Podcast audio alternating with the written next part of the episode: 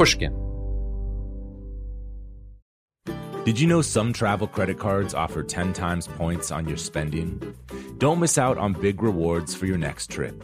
NerdWallet lets you compare smart travel credit cards side by side, curated by an expert team of finance nerds. What could future you do with better travel rewards? A free flight? A room upgrade? Don't wait to make smart financial decisions. Compare and find smarter credit cards, savings accounts, and more today at nerdwallet.com. Reminder, credit is subject to lender approval and terms apply. NerdWallet, finance smarter. The most innovative companies are going further with T-Mobile for Business. The PGA of America is helping lower scores and elevate fan experiences with AI coaching tools and 5G connected cameras. AAA is getting more drivers back on the road fast with location telematics. And the Las Vegas Grand Prix is powering race day operations with 5G connectivity, giving fans an experience at the speed they deserve. This is accelerating innovation with T-Mobile for Business. Take your business further at t-mobile.com/now. Whether it's her first Mother's Day or her 40th, she deserves more. Shop tons of stunning on trend jewelry for every budget at Diamonds Direct. Diamond fashion jewelry, beautiful birthstones, everyday pearls starting at just $200. Commemorate the real loves of her life with a gorgeous pendant featuring the birthstone of the one who made her mom. This Mother's Day, Diamonds Direct has everything you need to say thank you. Diamonds Direct, your love, our passion. Online at diamondsdirect.com.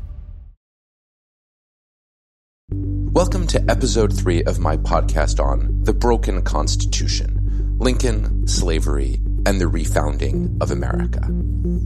In episode one, I talked about how the Constitution of 1787 and the way that it was a compromise between slave states and free states in order to preserve and enable the expansion of the Union.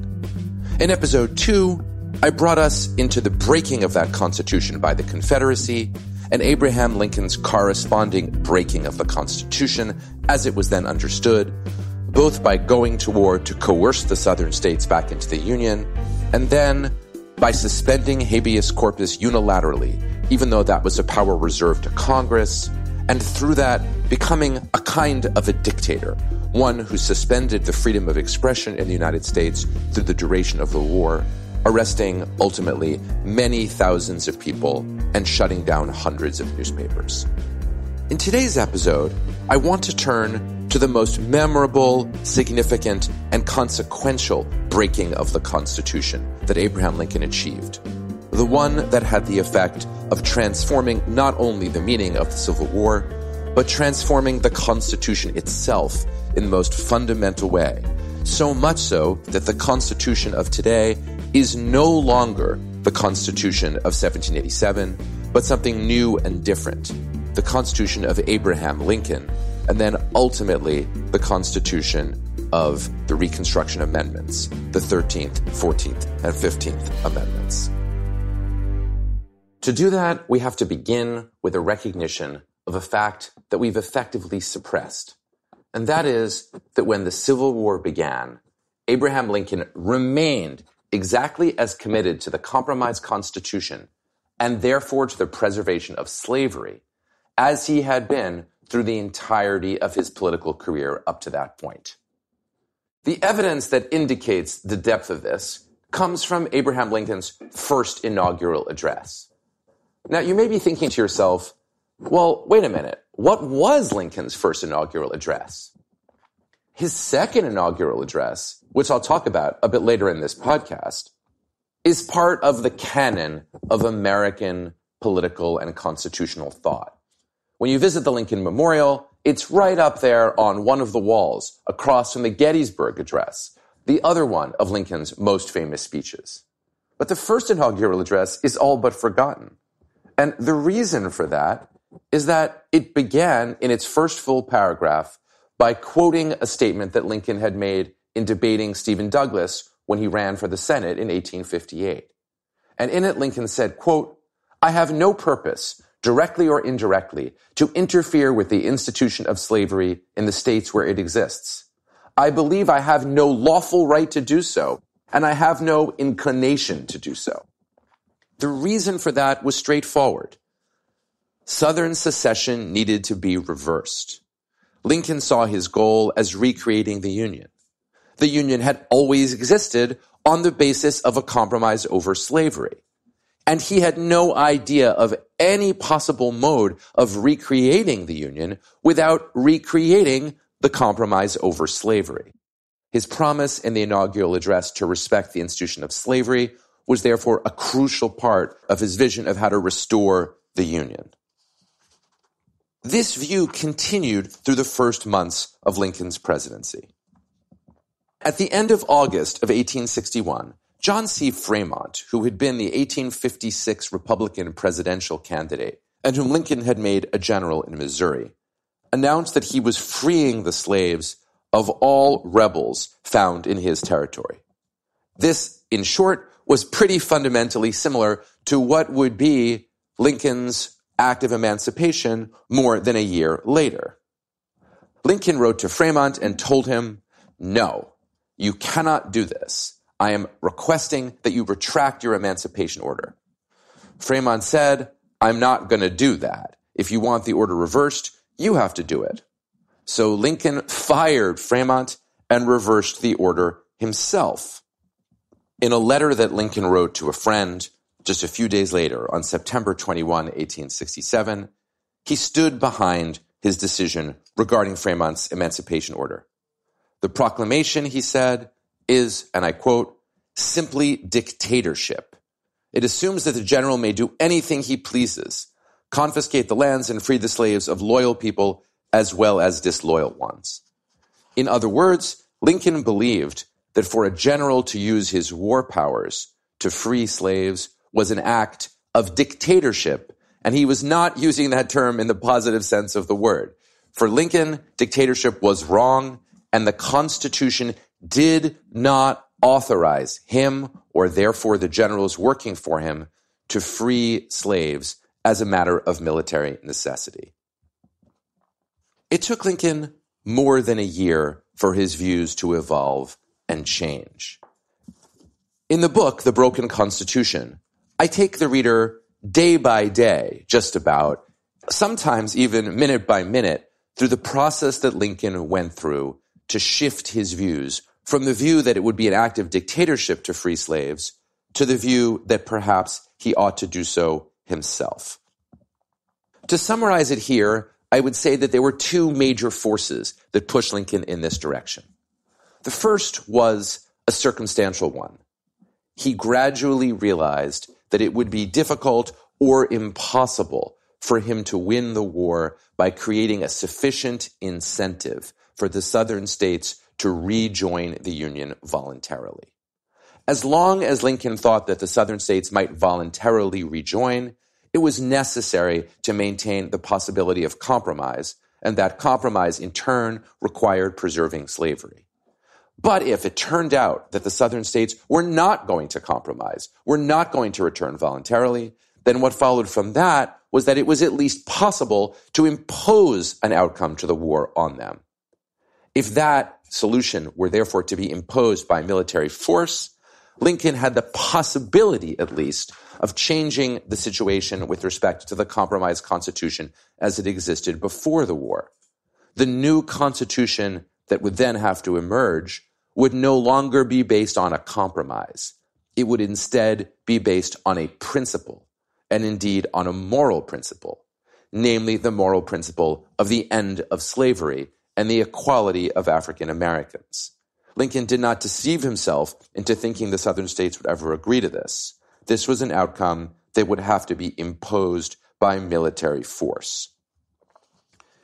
The second element that contributed most fundamentally to Lincoln changing his views was the depth of his embrace of the idea that through military necessity, he was authorized by the Constitution to do whatever it took to win the war.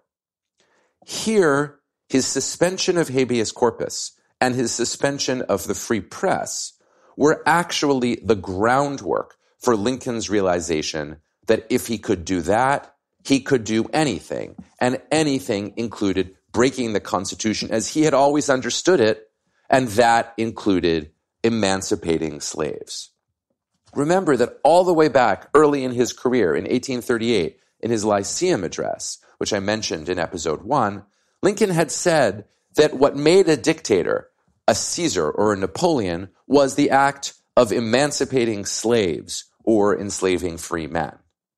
Gradually, he had come to the view that that act, which was, he said in 1838, a fundamental violation of the principles of the Constitution, was permissible to him in wartime, because in wartime and under the circumstances of the broken Constitution, he could then further break the Constitution in order to win the war.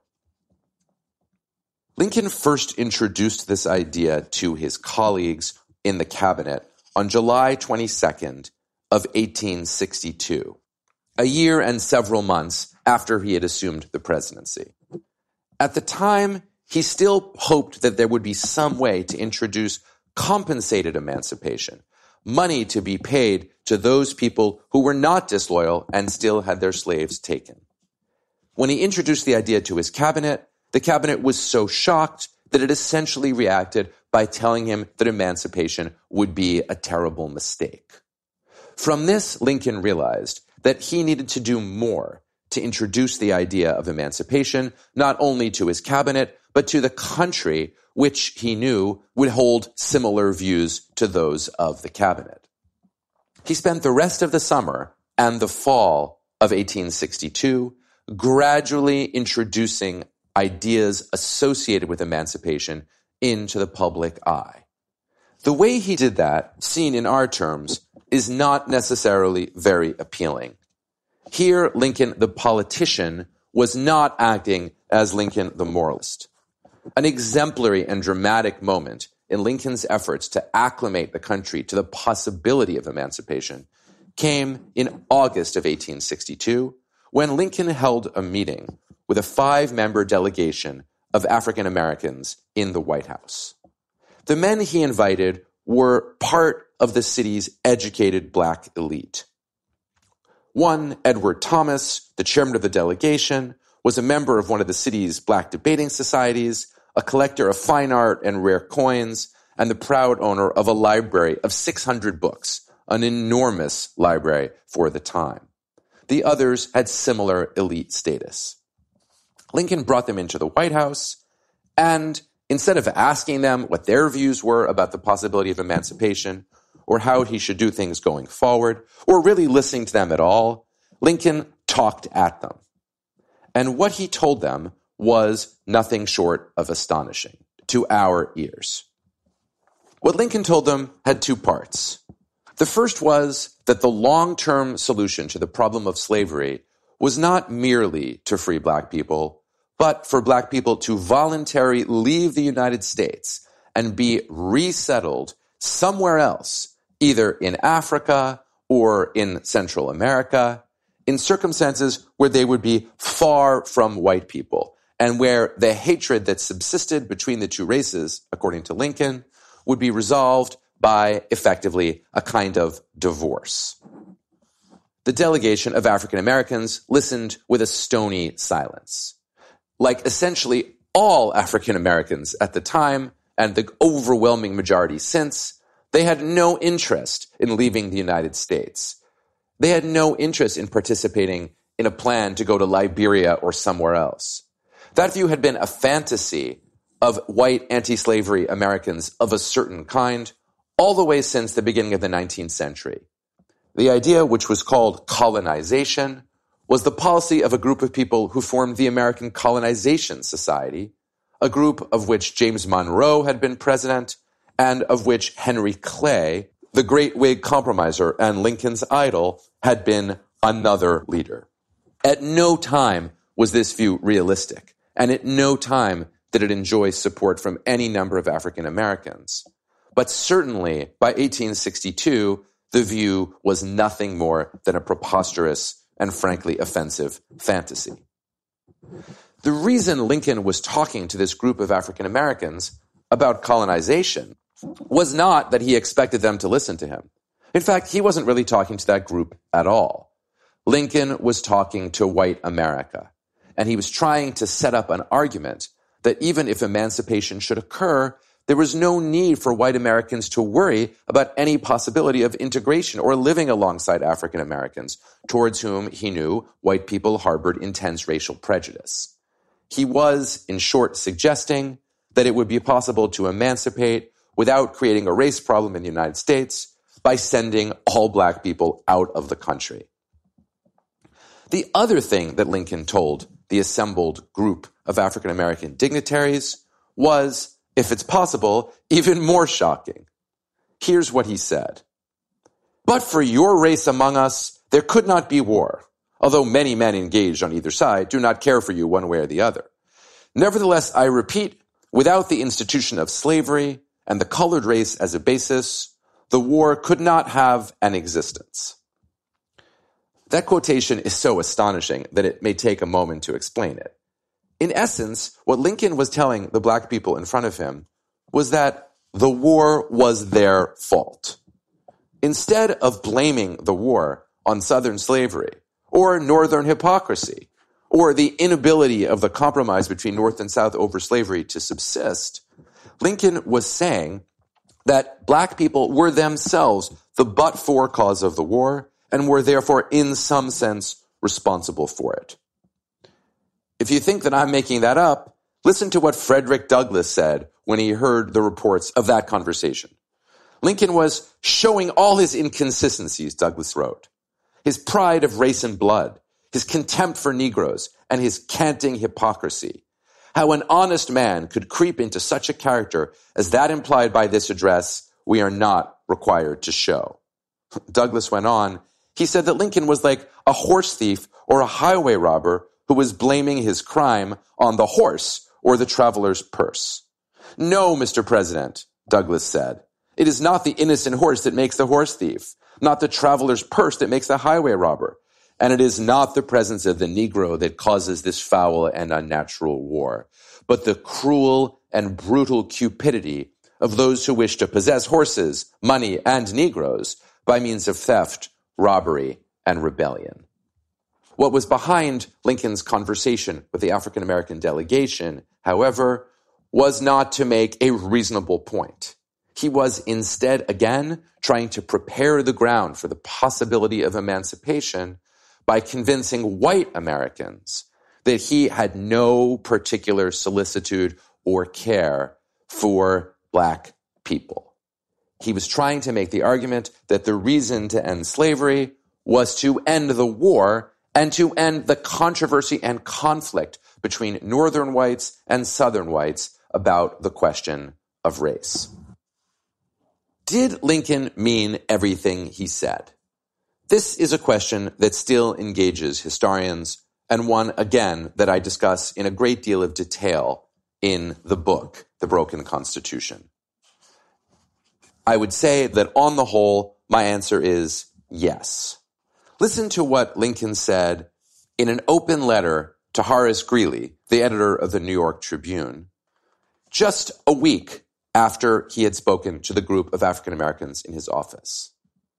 My paramount object in this struggle, Lincoln said, is to save the Union and is not either to save or destroy slavery. His emphasis on those words. If I could save the Union without freeing any slave, I would do it. And if I could save it by freeing all the slaves, I would do it. And if I could save it by freeing some and leaving others alone, I would also do that. What I do about slavery and the colored race, I do because I believe it helps to save the Union. And what I forbear, I forbear because I do not believe it would help to save the Union. There, in a nutshell, was Lincoln's public position about emancipation on his way to September of 1862 when he announced a draft of the Emancipation Proclamation. Lincoln was saying, in words too simple to mistake, that he did not want to base the decision to emancipate at that moment on the immorality of slavery, but rather on the necessity of saving the Union. No doubt Lincoln felt it necessary to speak this way in order to convince white Americans of the plausibility of emancipation, and also because he knew that he was breaking a constitutional compromise that had always been based on slavery. Nevertheless, if Lincoln had wanted to speak directly about the immorality of slavery itself as part of his act of emancipation, he could have done so. The Emancipation Proclamation evolved in the course of three versions of the document. The first was the one that Lincoln suggested to his cabinet in the summer of 1862. The second was the preliminary declaration that Lincoln made public in September.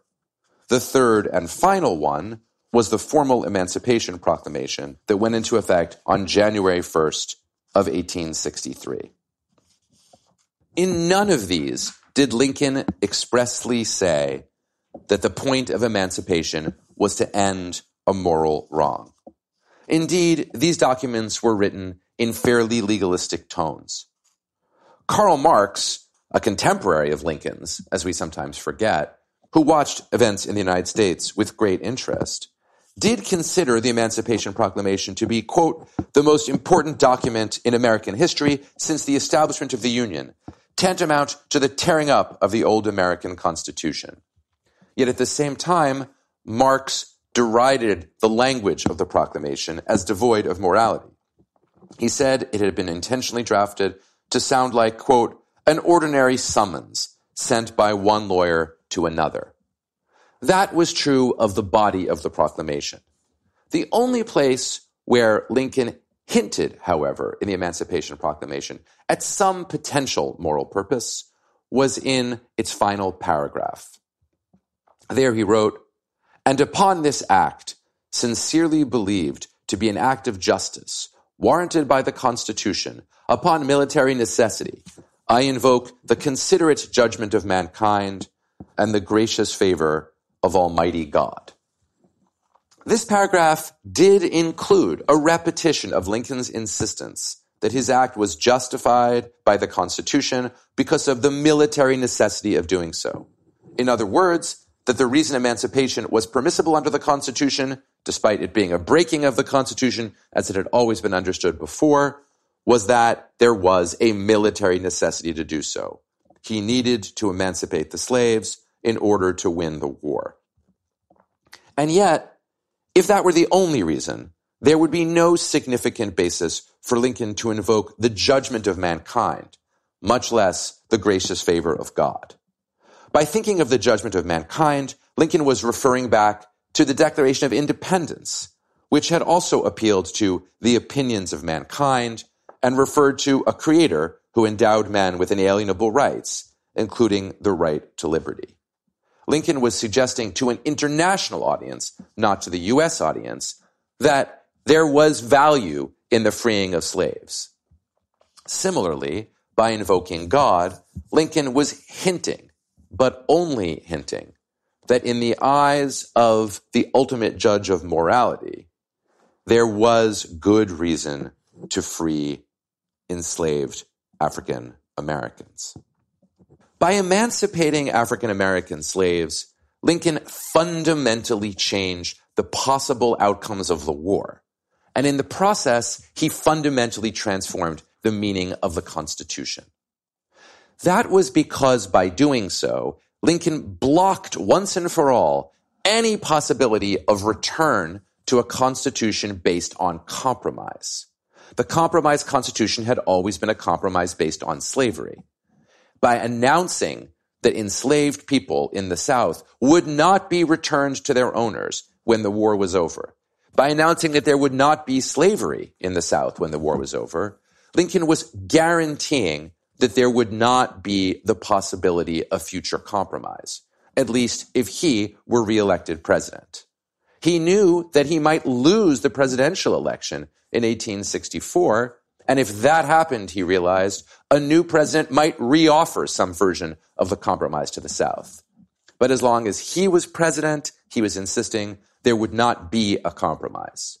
By this Emancipation Act, therefore, Lincoln broke any possibility of return to the Constitution of 1787 as it had been shored up and rebuilt by a series of quasi constitutional compromises in the year before the war.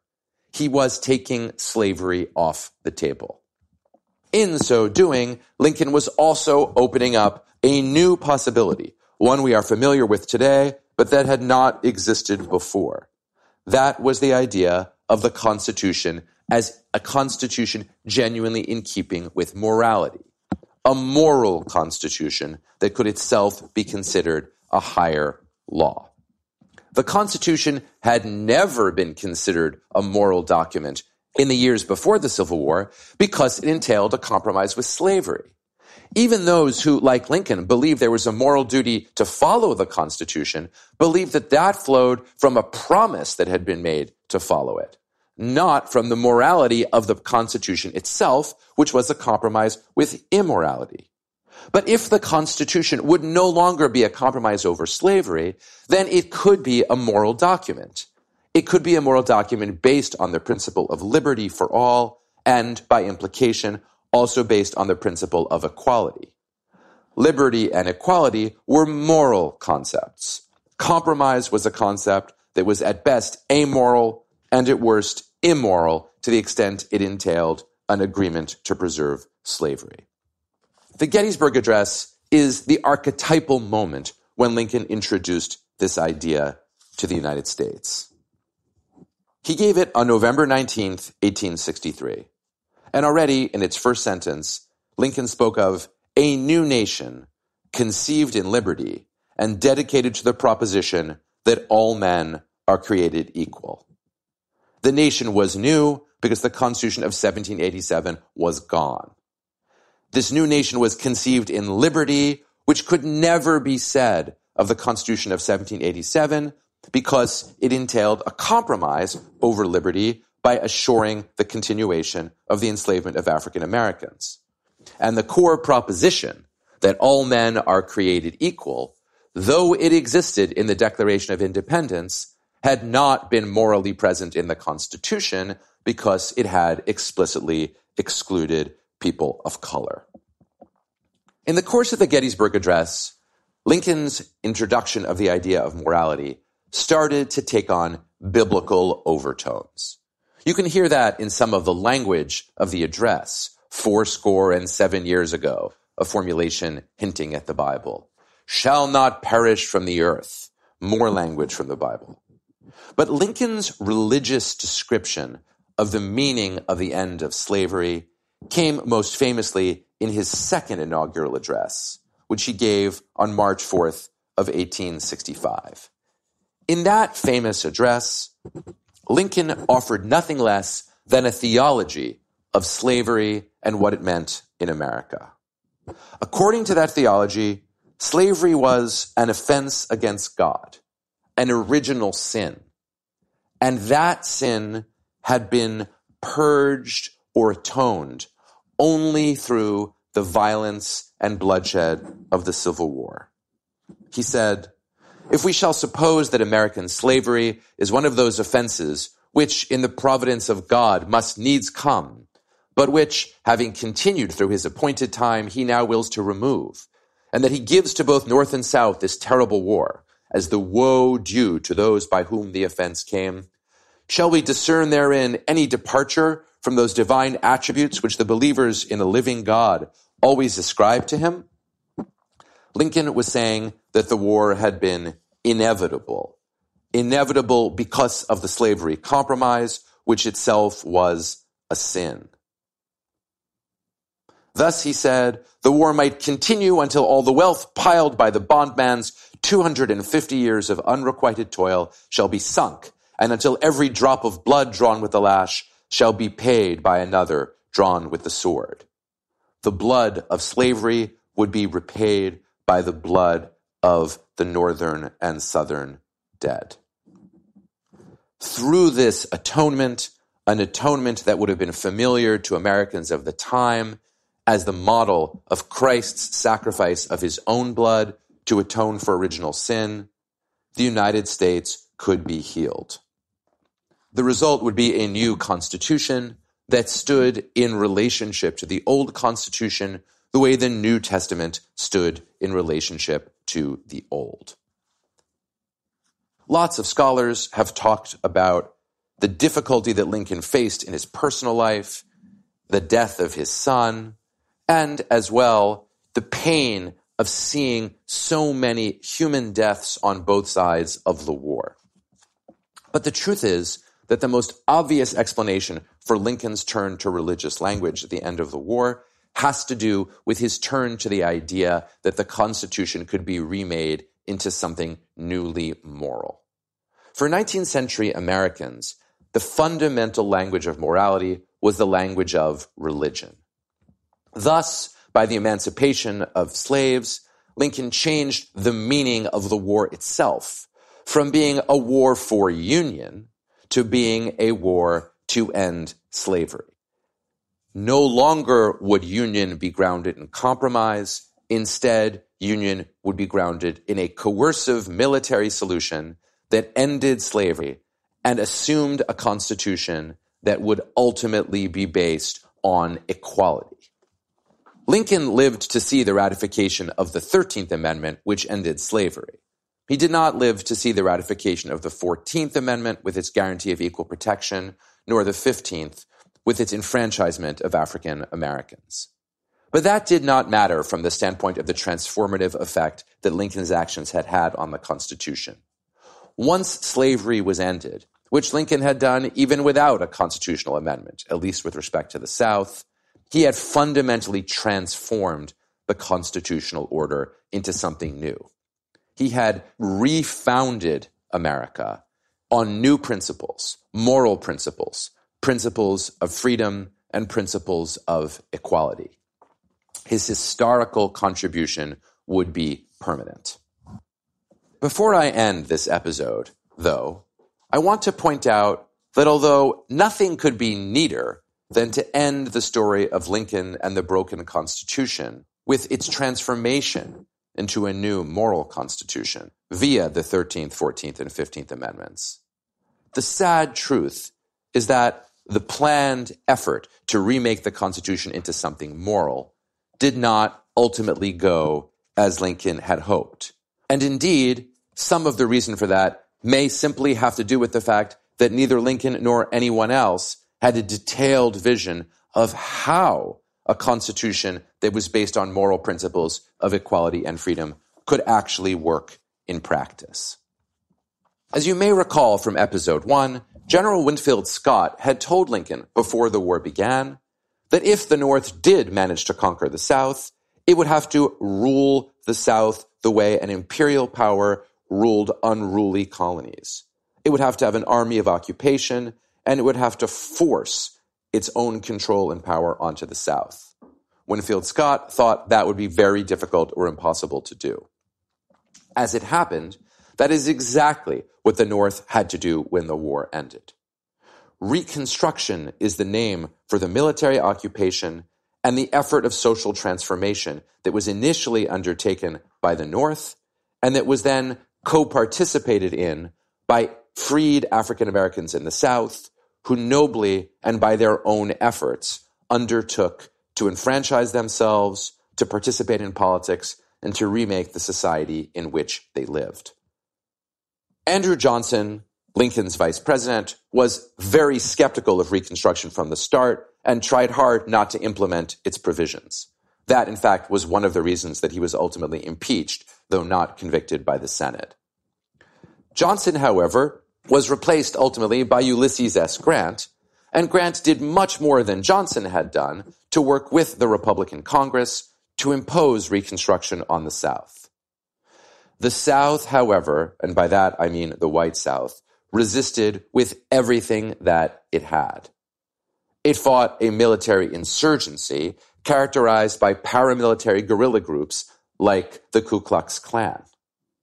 White Southerners fought hard to resist the idea of African American equality and enfranchisement in the social sphere, in the economic sphere, and in the political sphere. And ultimately, over the course of the first half of the 1870s, white Northerners lost the political momentum to keep Reconstruction going. The analogies to American wars in Afghanistan and Iraq are actually strong. The United States may imagine that it can transform a society entirely in the course of a military occupation. But when it turns out to be difficult, expensive, and time consuming, and when it turns out that many local people resist transformation, eventually the United States is capable of running out of steam. On some level, that is the best account of how Reconstruction ultimately failed. It wasn't that Southern African Americans gave up their efforts. To the contrary, they never stopped. It was that white Northerners lost the political will and the incentive to continue to try to impose social transformation, economic transformation, and political transformation on white Southerners. The result was the tragedy of what is sometimes called the Compromise of 1876 or the Great Betrayal. This was a process that emerged from the disputed 1876 constitutional election, which produced a special commission and a set of agreements that effectively embraced the reality of the collapse of Reconstruction.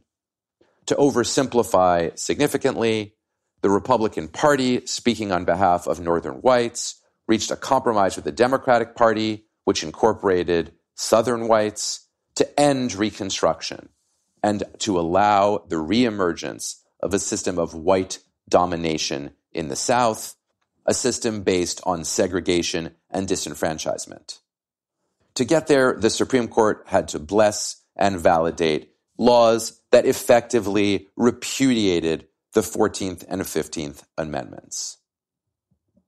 Segregation, the principle of separate but equal, violated the 14th Amendment but the Supreme Court pretended otherwise in the tragically awful case of Plessy v. Ferguson. Similarly, laws designed to block African Americans from voting were systematically upheld by the Supreme Court.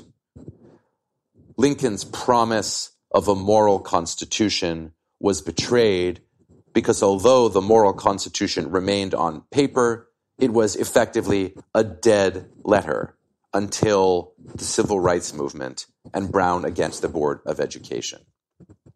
What happened after the Supreme Court repudiated the idea of separate but equal in the Brown versus the Board decision in 1954 was the beginning of a process of constitutional redemption. The redemption here was not redemption of the original Constitution of 1787, but of Lincoln's moral Constitution, the Constitution embodied in the Reconstruction Amendments. The Supreme Court itself played a role, an important role, by saying that separate could never be equal. But the primary role was played by the civil rights movement, by African Americans who, in the decade following Brown versus Board of Education, engaged in civil disobedience, in sit ins, in nonviolent resistance, and in the whole series of dramatic, and heroic undertakings that ultimately led Congress to adopt the Civil Rights Act of 1964 and the Voting Rights Act of 1965. In this process, Martin Luther King Jr. emerged as, in a sense, the second Lincoln, someone who stood for the moral constitution, not from the standpoint, in this case, of the government itself, but from the standpoint of the people, and in particular, of African Americans who had been oppressed. The constitution of morality and equality was therefore redeemed not by the conferral of a decision from above, like Lincoln the dictator, but rather by the actions of the people who were entitled to the very rights that they were guaranteed under that constitutional order. It was no coincidence that the iconic moment of Martin Luther King's career took place at the March on Washington, standing in front of the Lincoln Memorial. King was becoming a second Lincoln. And because ultimately King was assassinated just as Lincoln had been, the two men became linked as martyrs of the new and moral Constitution. King's explicitly religious identity as a minister played an important role in solidifying and expanding Lincoln's theology of the Civil War. The blood of the Civil War had atoned for original sin, but it was the efforts of African Americans and King's own sacrifice that redeemed Lincoln's Constitution from the betrayal it had undergone in the years after the abandonment of Reconstruction. Today, of course, we know that that redeemed Constitution, with its moral principles of equality and liberty, is not perfectly achieved. Everyone on the American political spectrum today embraces in principle Lincoln's Constitution. Everyone therefore should recognize today that we do not have the Constitution of 1787, but we do have the Constitution that Abraham Lincoln brought into existence with emancipation on January 1st, 1863. At the same time, we need to recognize that a written constitution embedding the principles of equality and liberty does not on its own bring those moral principles into existence. We still have persistent inequality in the United States, including inequality before the law of the kind that the moral constitution prohibits. The truth is that a moral constitution, like all constitutions, is not an end state. It's a promise of an ongoing effort. Through our moral constitution, we define our national project, but we can never fully achieve it. Lincoln's ultimate legacy, then, is not the accomplishment of a genuinely moral constitution. It is rather his act of breaking the compromise constitution and the hope and the promise of a moral constitution that will always be in the process of being redeemed. If you enjoyed this episode of the Broken Constitution podcast, I can tell you with a great deal of certainty that you're also going to enjoy the book itself. The Broken Constitution Lincoln, Slavery, and the Refounding of America will be out now. Please enjoy reading it. And if you have thoughts or ideas, I hope you will write to me about what you think. The point of this book is to create a conversation, and you, the listener of this podcast, are one of the people from whom I wish to hear. The Broken Constitution was produced by Nathan Semes and Quick and Dirty Tips, a proud part of Macmillan Publishers, home of Farrar, Straus, and Giroux, who are publishing my book.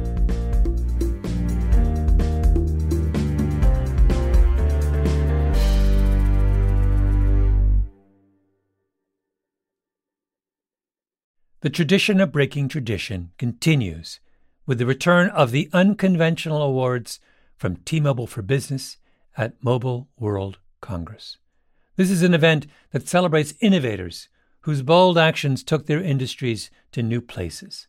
If that sounds like you and you're a T Mobile for Business customer, enter today. If you win, you'll be publicly honored amongst some of the most influential leaders in industry, and me, I'll be there too. Enter now at tmobile.com slash unconventional awards. See you there. Okay, round two. Name something that's not boring. A laundry? Ooh, a book club. Computer solitaire, huh? Ah, oh, sorry, we were looking for Chumba Casino. That's right. ChumbaCasino.com has over 100 casino style games. Join today and play for free for your chance to redeem some serious prizes. ChumbaCasino.com. No purchase necessary. Full prohibited by law. 18 plus terms and conditions apply. See website for details. Are you looking for the perfect move in ready home this spring season? Now's the time to buy at Fisher Homes. For a limited time only, enjoy below market interest rates starting at 5.375% APR, 6.139% APR. With these exclusive lower rates, you can save hundreds on a move in ready home and start enjoying the benefits of home ownership even faster. Schedule your personal tour with one of our new home specialists at FisherHomes.com and make this spring the season you find your perfect home sweet home. Financing provided by Victory Mortgage, LLC, NMLS 461249, Equal Housing Lender.